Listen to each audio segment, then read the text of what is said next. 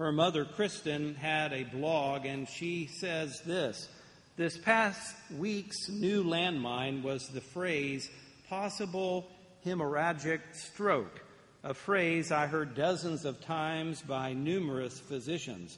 Over and over and over, that phrase filled my mind and consumed my thoughts. It was emotionally crippling.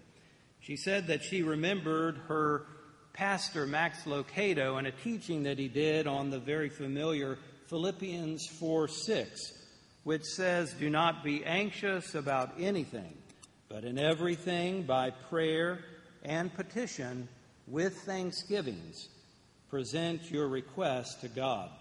She says, I presented my request to the Lord as I had so many times, but this time, this time, I needed more.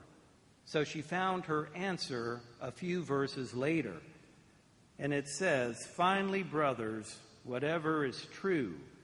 And she thought about what was true of her particular moment. She said it was the blessing of all my family members eating dinner together. Whatever is noble, the blessing of enjoying each other's presence outside of a hospital room. Whatever is right, the blessing of experiencing her two sons' daily lives. Whatever is pure, the blessing of all three children laughing and playing together. Whatever is lovely, the blessing of watching Rebecca sleep peacefully in her own bed at night. Whatever is admirable, the blessing of an honorable team working tirelessly for Rebecca's care. If anything is excellent, the blessing of watching a miracle unfold, or praiseworthy, the blessing of worship, worshiping a Lord who is worthy to be praised. Think about these things. She says she did. As I meditated on these things, I stopped the dreaded phrase hemorrhagic stroke from sucking any joy out of my life and its power to produce anxiety was now rendered impotent. And as I dwelt on the bountiful blessings in my life, at that very moment, she said, The peace of God, which transcends all understanding, did actually guard her heart and mind in Christ Jesus. She says, A true, unexpected miracle, miracle happened. Thank you, Lord Jesus. Well, how did Kristen stop the dreaded words from capturing her thoughts and sucking the joy out of her very life? Well, she did three things. She drew near to God, she obeyed God's word, and then she focused on goodness and gratitude. We all have an opportunity now in our present circumstances to see clearly, more clearly than ever before, to see that our life is truly in God's hands, to see that true life is found in God and our relationship with the Father, the Son, and the Holy Spirit, that true life is found in loving others, and that true life is living by faith and trust and not by fear and worry. So we're called to draw near to God, to obey His word, and to focus on the good things with gratitude. As we turn our focus on God, I heard something from Rick Warren that I want to give him credit for because he mentioned that as we focus on God, we are focusing on things that are unchanging. And these are the things that are unchanging for us to think about. God sees what you are going through, and God cares what you are going through, and God has the power to transform you and your circumstances. We're reminded that God loves us all the time, that God acts only out of His love and goodness to us, that God's plan is always better than our plan, and that we are walking in the promise of salvation, God's salvation. We're reminded that Christ is risen, that the Holy Spirit has been given to us and lives in you and in us, the church.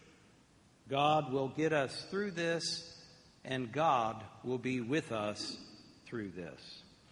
Well, as we focus on God, we must also focus on others. As we have more time on our hands, it is time to reach out and connect with others. Call your friends, call your neighbors, call those you know are alone, are lonely, are frightened. Text. It is time to forgive one another. It is time to reconcile with one another, your neighbors. And if you can't visit someone, you can leave something on their doorstep. Surprise someone with good things. Send them something by Amazon. Reach out and focus on your neighbor. And you will be like the blind man because God's work may be manifest and revealed through you, through us together, as we focus on our neighbor. And then finally, we focus on the promise, the promise of Jesus. Those who follow Jesus, who enter into his kingship, into his life, who follow his commandments, are promised to weather this storm. In fact, at the very end of the Sermon on the Mount, which I know and trust that everyone has been reading Matthew's chapters 5 through 7, Jesus' Sermon on the Mount. I know you've been doing your Lenten challenge, and at the very end of that sermon, Jesus says this Everyone then who hears these words of mine and acts on them will be like a wise man who built his house on rock.